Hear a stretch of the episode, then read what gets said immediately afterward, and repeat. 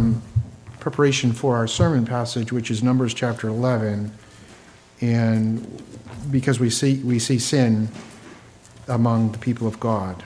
And the people of God, until we go home, are a mixed multitude. That means there are sheep among the goats, tares among the wheat. And so um, we find all human beings, even in the church, have one or two problems either a justification problem, they're not converted, or they are converted, they're justified, and they need more sanctification. Okay, Numbers, progressive sanctification. Um, Numbers 11.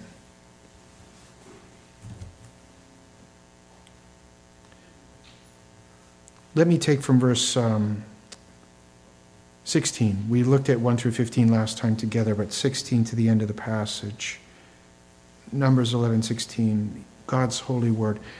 The Lord therefore said to Moses, Gather for me seventy men from the elders of Israel, whom you know to be the elders of the people and their officers, and bring them to the tent of meeting. Let them take their stand there with you. Then I will come down with you and speak with you there. I will take of the Spirit who is upon you, I will put him upon them. They shall bear the burden of the people with you, so that you may not bear it alone. I say to the people, consecrate yourselves for tomorrow. You shall eat meat, for you shall you shall for you have wept in the ears of the Lord, saying, Oh, that someone would give us meat to eat, for we were well off in Egypt. Therefore the Lord will give you meat, and you shall eat. You shall eat not one day, nor two days, nor five days, nor ten, nor twenty, but a whole month, until it comes out of your nostrils, and it will become loathsome to you. Because you have rejected the Lord who is among you, you have wept before him, saying, Why did we ever leave Egypt?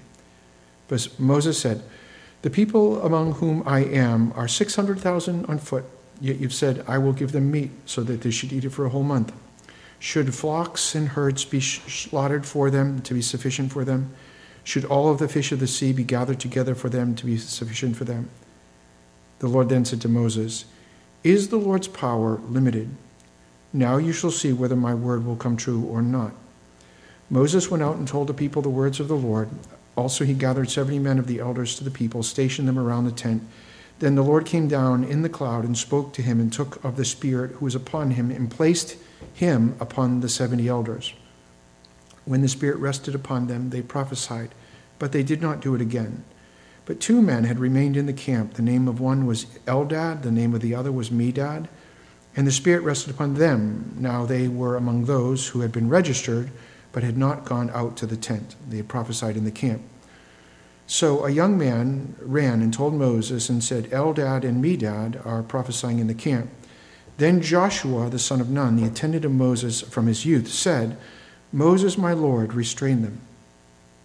Moses said to him, Are you jealous for my sake? Would that all of the Lord's people were prophets, that the Lord would put his spirit upon them. Then Moses returned to the camp, both he and the elders of Israel. Now there went forth a wind from the Lord. It brought quail from the sea and let them fall beside the camp. About a day's journey on this side, a day's journey on the other side, all around the camp, about two cubits deep on the surface of the ground. The people spent all day and all night, and the next day gathered the quail. He who had gathered least gathered ten uh, omers, and they spread them out for themselves all around the camp. While the meat was still between their teeth before it was chewed, the anger of the Lord was kindled against the people, and the Lord struck the people with a very severe plague. So the name of the place was called Kibroth Hattaavah, because there they buried the people who had been greedy. From Kibroth Hattaavah, the people set out from Hazeroth, and they remained at Hazeroth. God's word. Let's pray. Father in heaven, all of your word is inspired, the pleasant passages and the passages like the one before us. I ask, Holy Spirit, that you would give me special insight both in the content of uh, my sermon, even in the, the tone or the manner of the delivery of uh, my sermon, that it would be pleasing and acceptable to you, O God, and edifying to your people. And for all of us, as we see here, you record this um, correction of your people uh, subdue us, Lord, that we would receive even um, words which tend to be a little bit harder. Uh, to your glory and to our soul benefit in Christ, we pray. Amen.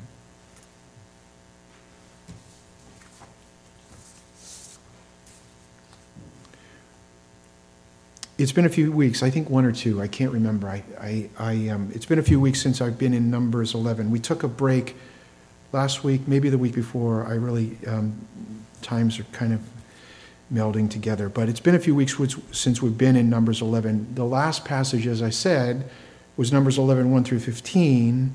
And there, if you just see it, the general idea is that the people of God are complaining, and then the, the man of God, the leader of God, is complaining. The people of God are complaining about the food, and the leader of God, Moses, is complaining about the people who are complaining about the food. And so, essentially, what our passage is, is a continuation of that theme. And um, it's the moaning and the groaning, the griping, uh, the complaining and for the people, particularly, and I would say even Moses, it's moaning and groaning and griping over the particular hardships that they're facing. And for the people, particularly, they're griping about the hardships that they're facing in the uh, wilderness journey. Remember, the people of God were slaves for 430 years. God emancipated them by a mighty arm. He brought them out miraculously. He judged the, the false gods of Egypt. He judged the army of Pharaoh and he saved his people miraculously with a mighty hand. And now here we are in the wilderness. The book of Numbers is going to recur, record from year 2 to year 38, uh, to, excuse me, just before um, they enter the, the promised land. So a 38 year stretch. So they're going to be in the wilderness for 40 years, but Numbers uh, encompasses about a 38 year historical stretch. And this is going to be the history of God taking care of his people in the wilderness. And he takes care of them in various ways, but they're complaining we're going to just look at this idea of God promising certain things in our passage and then bringing them to path, pass both good things and I would say some deleterious things as well. And so we're going to look at the concept of judgment for the unbeliever in the household of God and chastisement for the unbeliever in the household of God. So both people are, are making up uh, the audience of the household of God, both true believer and false professor. To one is judgment, to the other is fatherly uh, chastisement, though sometimes we are not able to discern um, each perfectly. And so, the first thing that we're going to learn as we look at this particular passage concerning the complaining is God's word and his reaction to this complaining is, is sin, simply put. Uh, the book of uh, uh, Jude, I'm reading through Jude for my morning worship. Jude has in there one of the marks of an unbeliever. I'm not saying that every, belie- every believer, do- any believer doesn't grumble. We, we do. Moses is in heaven. He was on the Mount of Transfiguration and he was grumbling. But it, it's a sign of unbelief.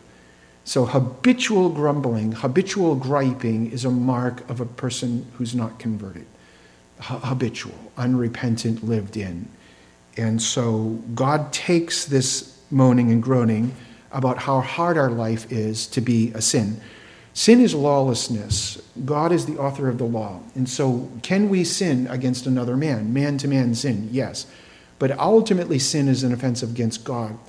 That's why God's, God's man David says in Psalm 32 and 51 Against you alone, O God, have I sinned. I mean, he killed Uriah, the husband, the Hittite, mighty man, and then he took his wife.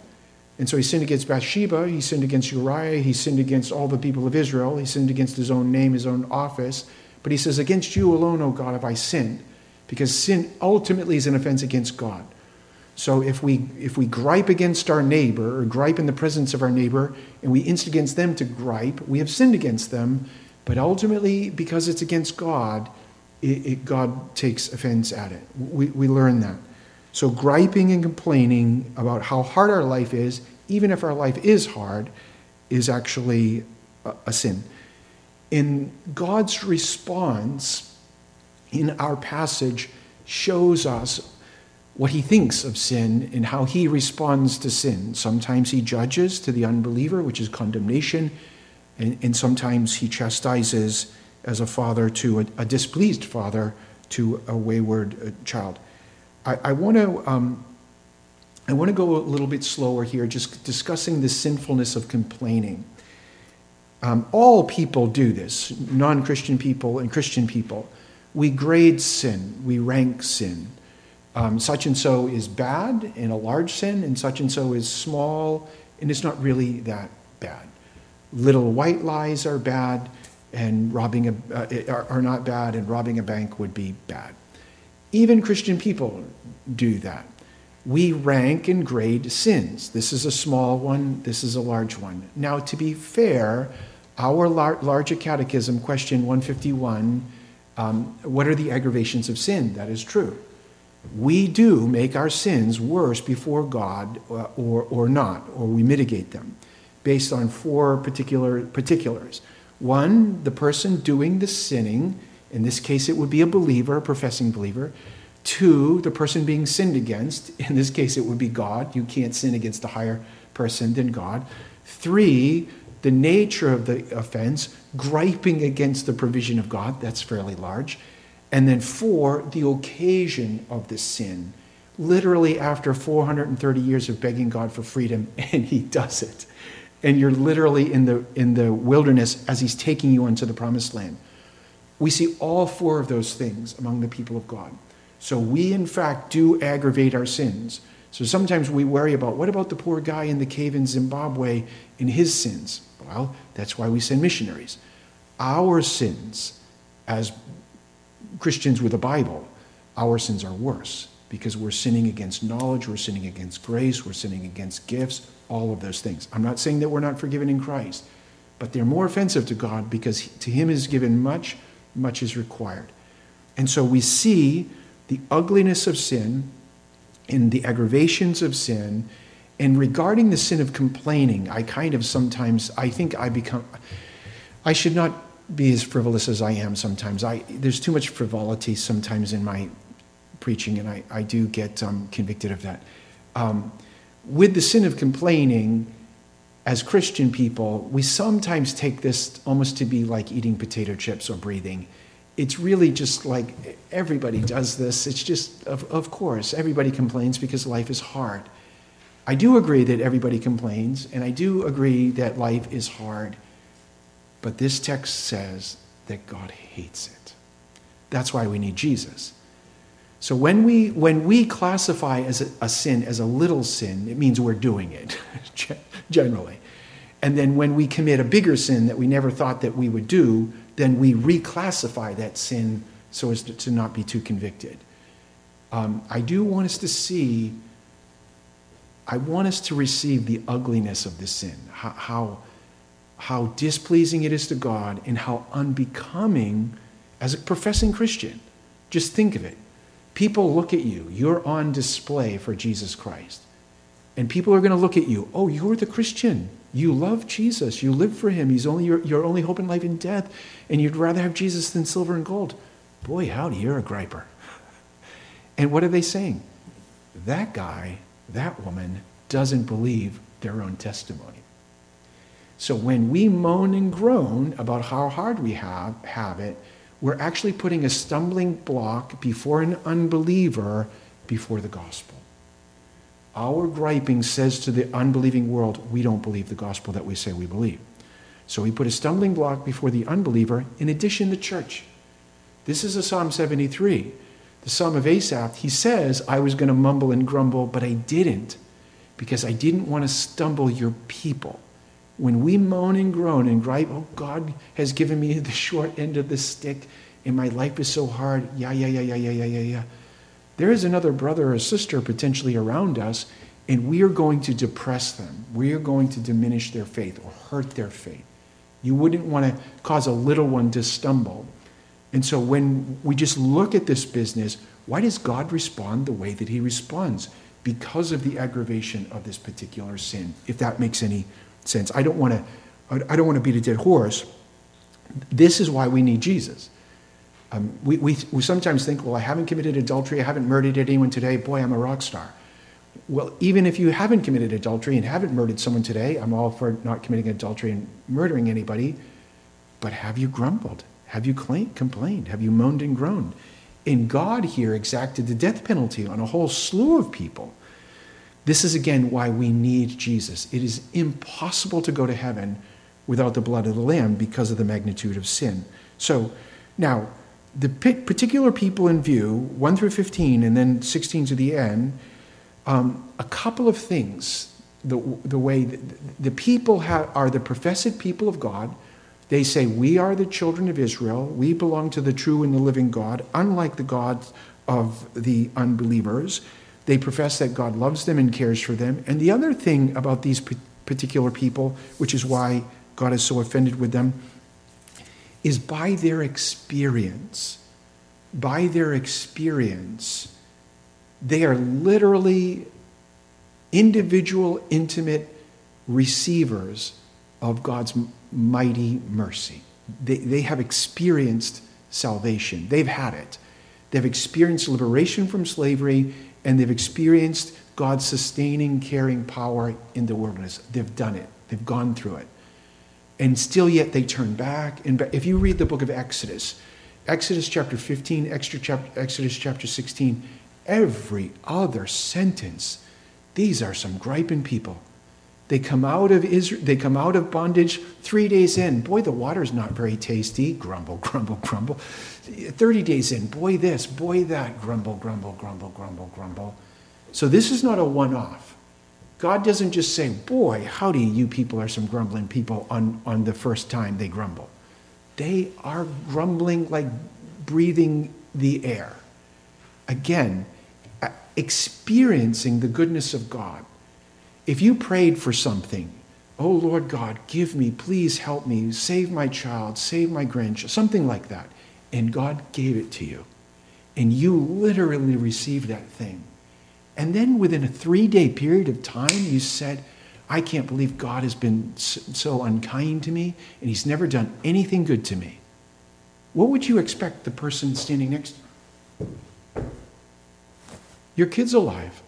Your wife is alive. Your husband's alive. You have food on your table. You're not a slave. You were the guy.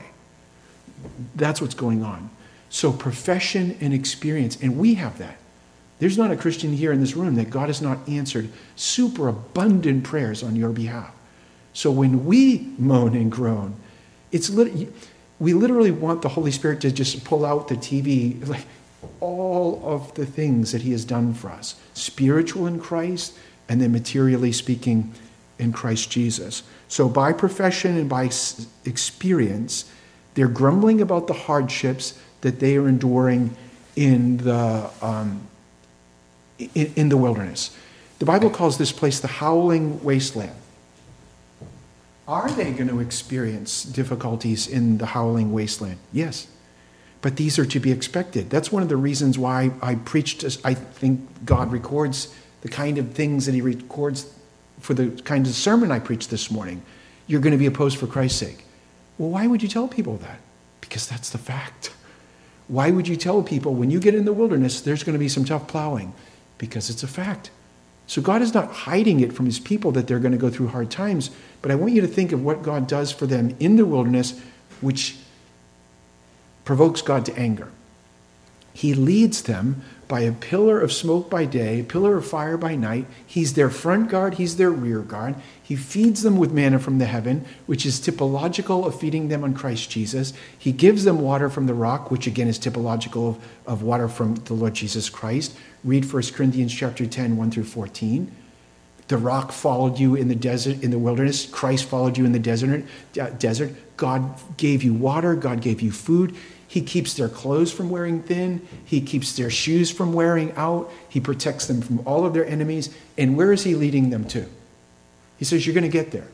The promised land, flowing with milk and honey. Yeah, but, but everything's not perfect. Yeah, because you're not in the promised land. So if you've ever been camping, we used to camp in, uh, in, in New Hampshire. When you go camping, there are lots of things that are uncomfortable. And it's part of the fun of camping because you get to be a macho man and camping in the woods and it's a little uncomfortable. It's the woods. You're camping. You're not home. And so God's people are in the wilderness. They're experiencing certain difficulties, but they're not home. These things are to be expected. So, one of the ways that we prevent ourselves from moaning, groaning, and griping is we mitigate our expectations. This is the duty that the Puritans was ripe about talk about the duty of self denial, that we mitigate, we, we diminish the th- what we want.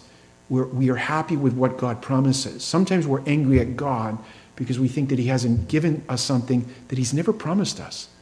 God never promised us in this life to be perfectly healthy or perfectly wealthy. Read the Bible. Uh, our brothers and sisters who are in different churches, I think they're wrong.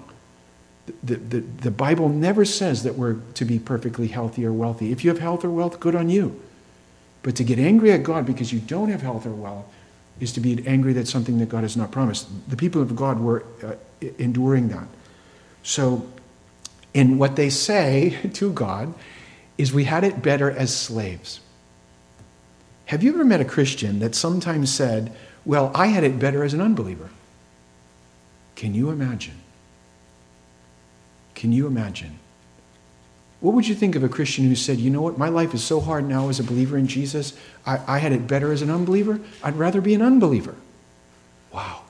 Even if you thought that, would you ever say it? These people were saying it. It was better when we were slaves. 430 years. What's a generation? 40? How many fathers and mothers and grandfathers and grandmothers, generations born and lived and died in abject slavery, and you get saved from that, and two months in, you're saying, two months in, I wish we were slaves. It was way better. Better food, better living conditions. It's just stunning. This is why sometimes in the Old Testament, God says to, to Moses, Get away from the people because I'm just going to start over with the whole lot of them because there's such a pain. And Moses, on a number of occasions, says, No, I'm going to stand in the gap. I'm going to pray for them. If you do away with them, do away with me. So that's the ugliness of this sin. God charges the people with sin. I want to say something again regarding that, God's assessment. John MacArthur is, I think, he, he, we as a church disagree with some, I think, things which are secondary or tertiary, some big things, but secondary, or tertiary. I think he's a rock star. I think John MacArthur's a rock star. And so um, he had said something like literally 20 years ago that I never forgot. He said something like this If God does something, it's right because he does it. It's not, it's, it's not that he does stuff that's right, it's anything that he does is right, even if we don't understand. And that's key. If God does something, it's right because he's holy, just, and right, and he can't sin. And so apply it to this particular subject of, of one, bringing judgment against unbelieving sinners, and then two, bringing fatherly discipline against believing sinners. That's God's right. We charge God with wrong all the time. Oh, that would be wrong for God to do. He should do this, he should do that. We forget ourselves. We, we, we, us, don't have the authority to say to God, you should do this. My father should be alive. My mother should be alive. They shouldn't have, he shouldn't have died at 56. He should have died at 80. No, no, no, no. You're forgetting yourself. We are the servant. He is always God. When God says, I hate this sin, and on this particular sinner, it's going to be judgment because they're an unbeliever. I hate this particular sin, but on this particular sinner, sinner they're a believer. Their judgments been taken for them in Christ, but I'm going to bring fatherly chastisement, and I'm going to bring it this way. We do not have the right to say back to God, You're wrong. Although we do, although we do, we do say, God, I think you should do this, I think you should do that. We're out of order. We are out of order. So when you come here, and you, and I say that because earlier God killed a whole slew of people with fire. This is where people who are not Christians or Bible believing Christians think, do you all believe that? Do you really believe that? I mean, you, you really believe? Well, if, you, if we don't believe that God judged sinners by killing a bunch of them with fire and then later he's going to send a plague, if we don't really believe that, do you really believe that? You really believe that God is going to send his own dear son and lay the sin of the world upon him and then allow him to be butchered by sinners? You really believe that? You see what I mean? So this shows us the holiness of God, the sovereignty of God, and I would argue the freedom of God. All day long, I know the Arminians and the, and the Calvinists, we fight about free will, about the free will of man. What about the free will of God? God is God. He is utterly free. And what we're looking at here is the freedom of God to do with his creatures, man, as he uh, sees fit, according to his own divine uh, purposes. So he defines what a sin is, even though now our, the nation in which we live, I'm 59. Um, 10 years ago, you wouldn't have had some certain definitions. I don't even remember if there were trans anything 10 years ago. And everything's redefined. But it really doesn't matter if man redefines anything, because only what God says actually will stand. Though for a time, even these kind of things, God permits people to resist him in a way, but it's very limited and it's only uh, apparent. So the people grumble, and then we've said the people complaining drive Mo- Moses. I get a kick out of Moses. They drive Moses over the edge. He wigs out. And he himself is so provoked by their complaining that he complains to uh, God. And he can't stand being the leader anymore. And then he, he has one prayer. He actually doesn't pray for help. What does Moses pray for? He prays that God would kill him. I feel bad for Moses, and I kind of chuckle with Moses, although I shouldn't. I have no sympathy for the people grumbling about the, the meat. I do have sympathy for Moses grumbling about the people. But it doesn't matter who we have sympathy for.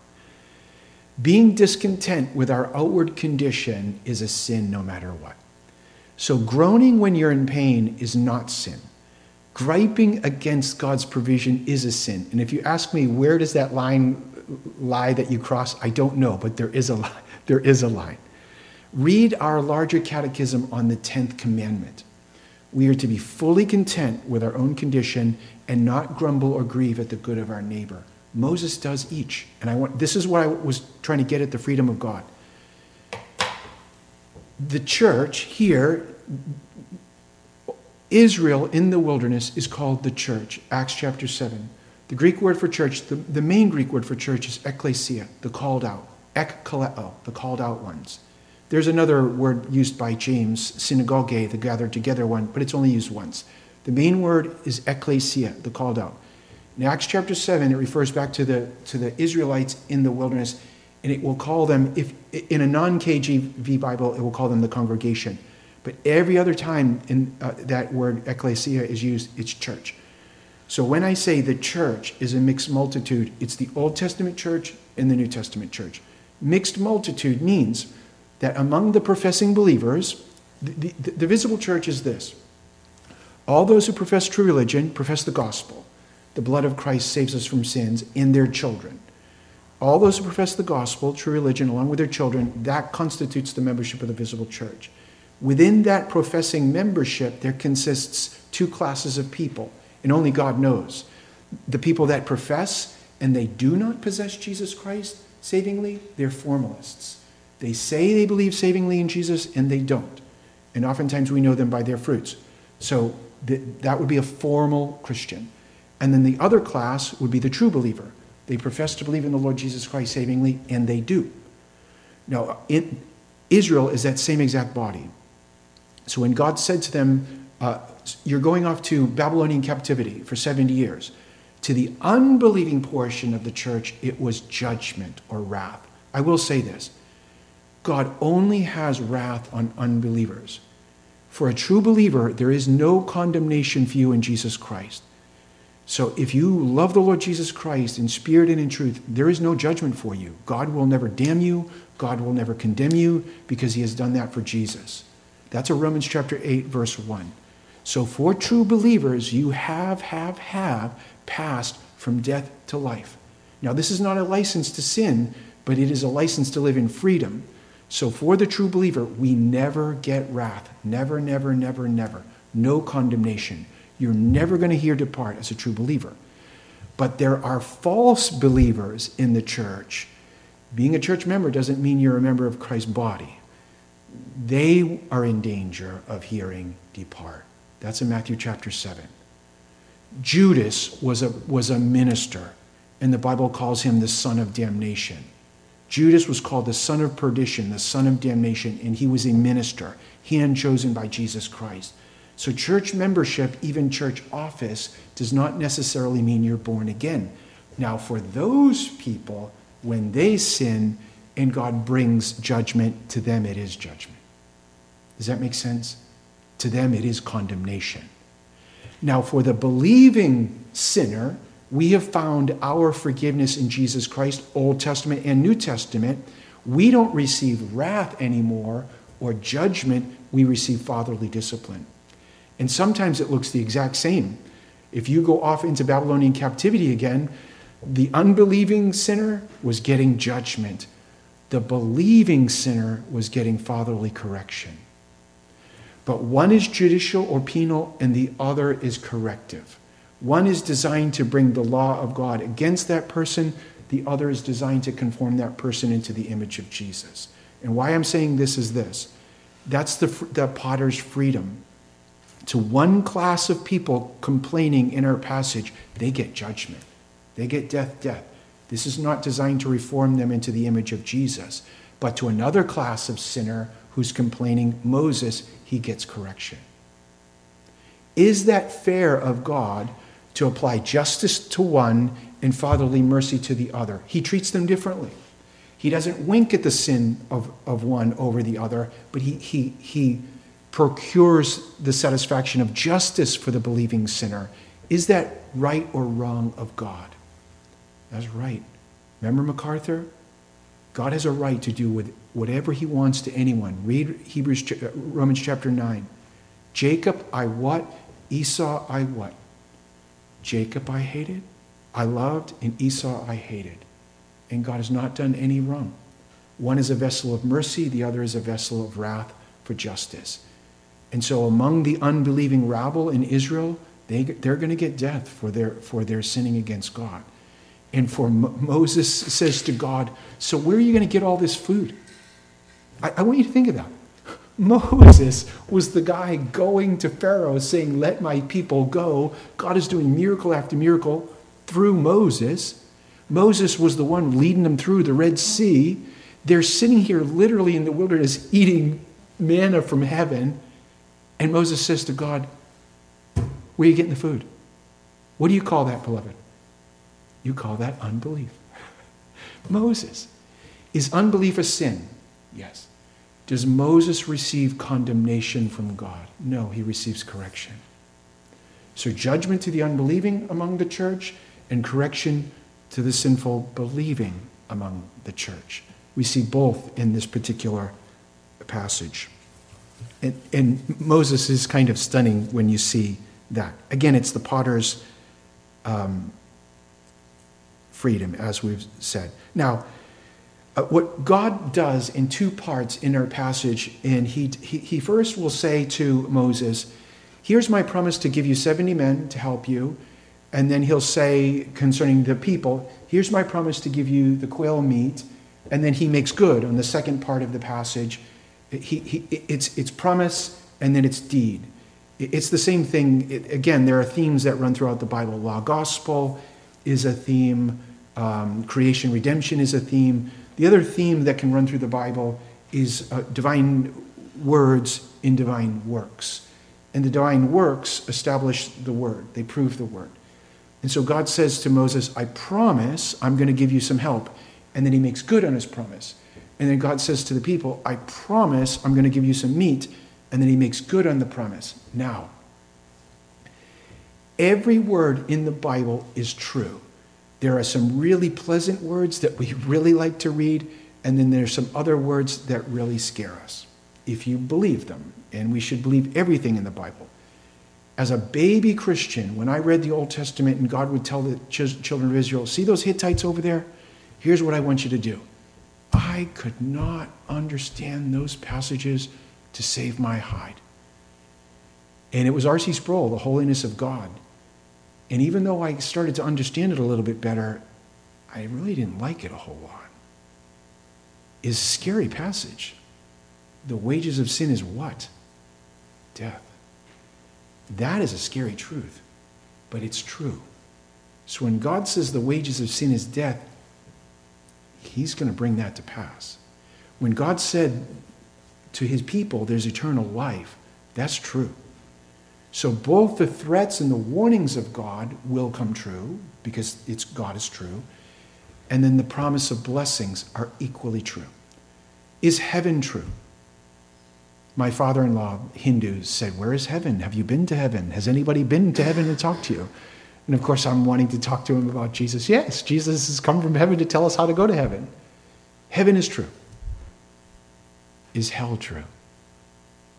Yeah. So the blessed place is true, and the awful place is true. So when God makes a promise, I'm going to give you helpers, it'll come to pass. When God says to those who disbelieve, You hate me, you hate my government, I'm going to give you so much meat, it will be a curse to you because your God is your belly and I'm not your God. And that will come to pass as well. So God is a holy God.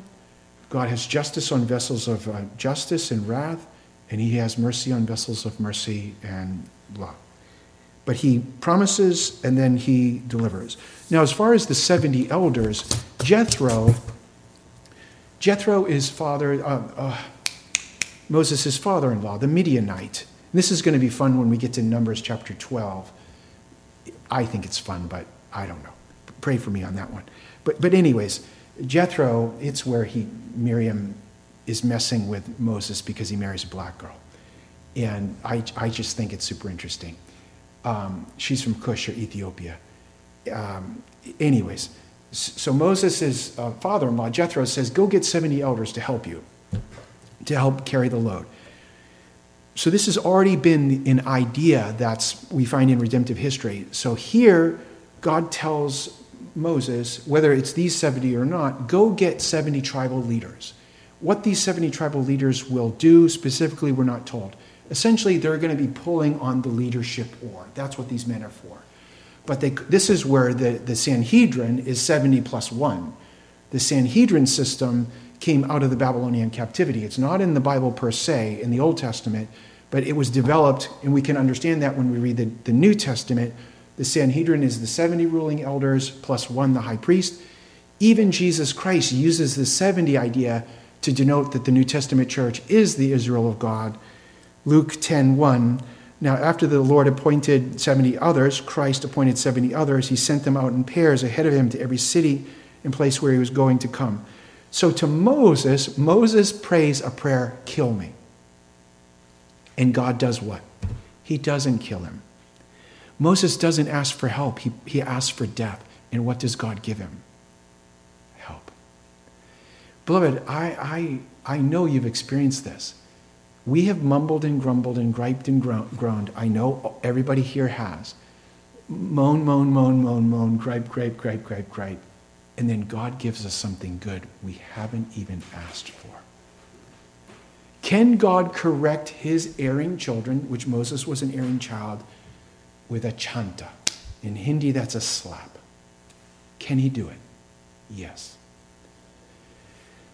I think, this is just me, but this is just me in Romans chapter 3. It's the kindness of God that leads us often to repentance we're using, when we're sinning as a believing child, we're waiting for the slap. We're not ready for the love of God, but for the grace of the mercy of God. That melts us. I don't know about you, but when I'm just being a grumbling, griping, unthankful minister, and God just lavishes love upon me, I didn't even ask for this good thing, and God does it. What does that engender? repentance and faith and reformation. That's what it engenders. So I know there are Christians that are big on, man, you need to bring the hammer down. I know, I know. I, I can preach Hebrews chapter 12. I know. But oftentimes God doesn't bring the hammer down to, to correct us. He, bring, he brings love and grace and mercy. We don't even ask for stuff, and He gives it. He's correcting His wayward son, Moses, with love and grace and mercy.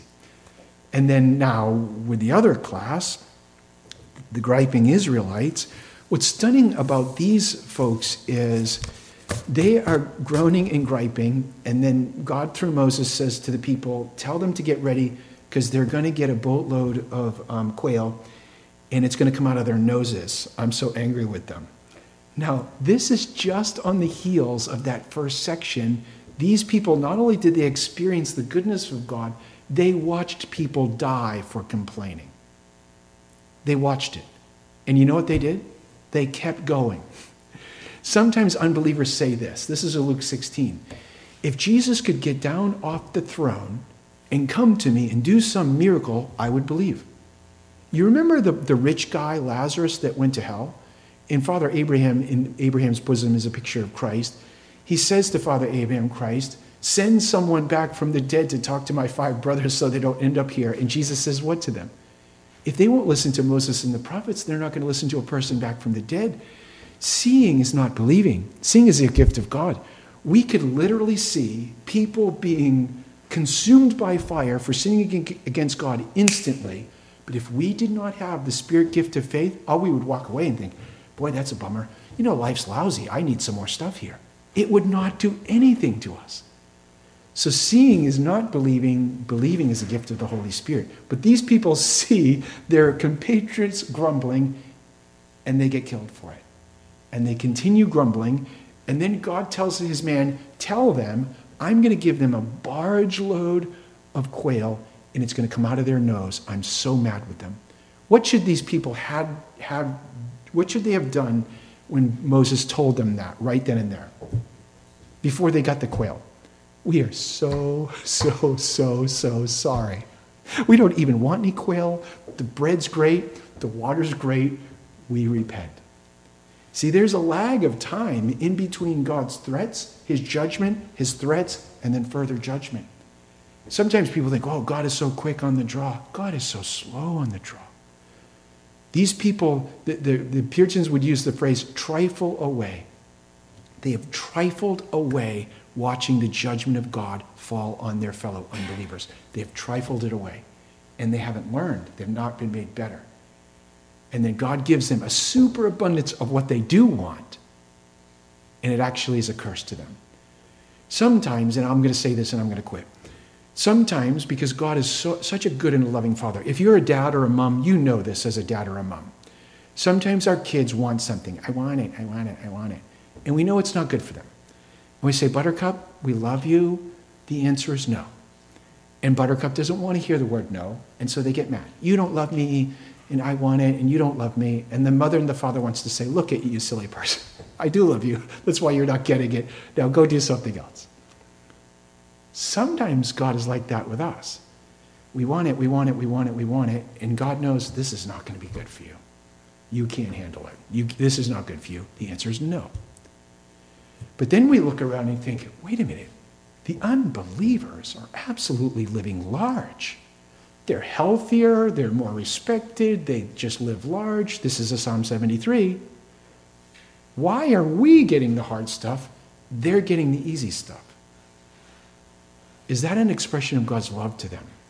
No, it's a harbinger of ju- judgment. God gives to these people a superabundance of material goods, even food, and it's a curse. It's a curse. Read Hebrews 11, Hebrews 12. It's a curse. Think, why are we wearing goat skins? Why are we sick? Why are we that? Why are we that? Well, because God loves you. And God wants to keep you close to Him. And God wants to make you serviceable to Christ. And when you look around at the people who have the superabundance of health and wealth, it's not a sign that God loves them, it's a sign of judgment. God is judging these people with a superabundance. You think, well, we, we're getting what we want. This is the greatest heaven you're ever going to get, and it's not going to last very long. And the Bible will record in a number of places in the Psalms these greedy people, their God was their stomach, and God gave them over to their false, lustful desires. So th- these things are here both the correction of Moses in a gentle way and the judgment on, on the unbelieving in the household of faith in a frightening way, these things are here for our instruction regarding our um, contentment in Christ. May God be pleased with the preaching of his word.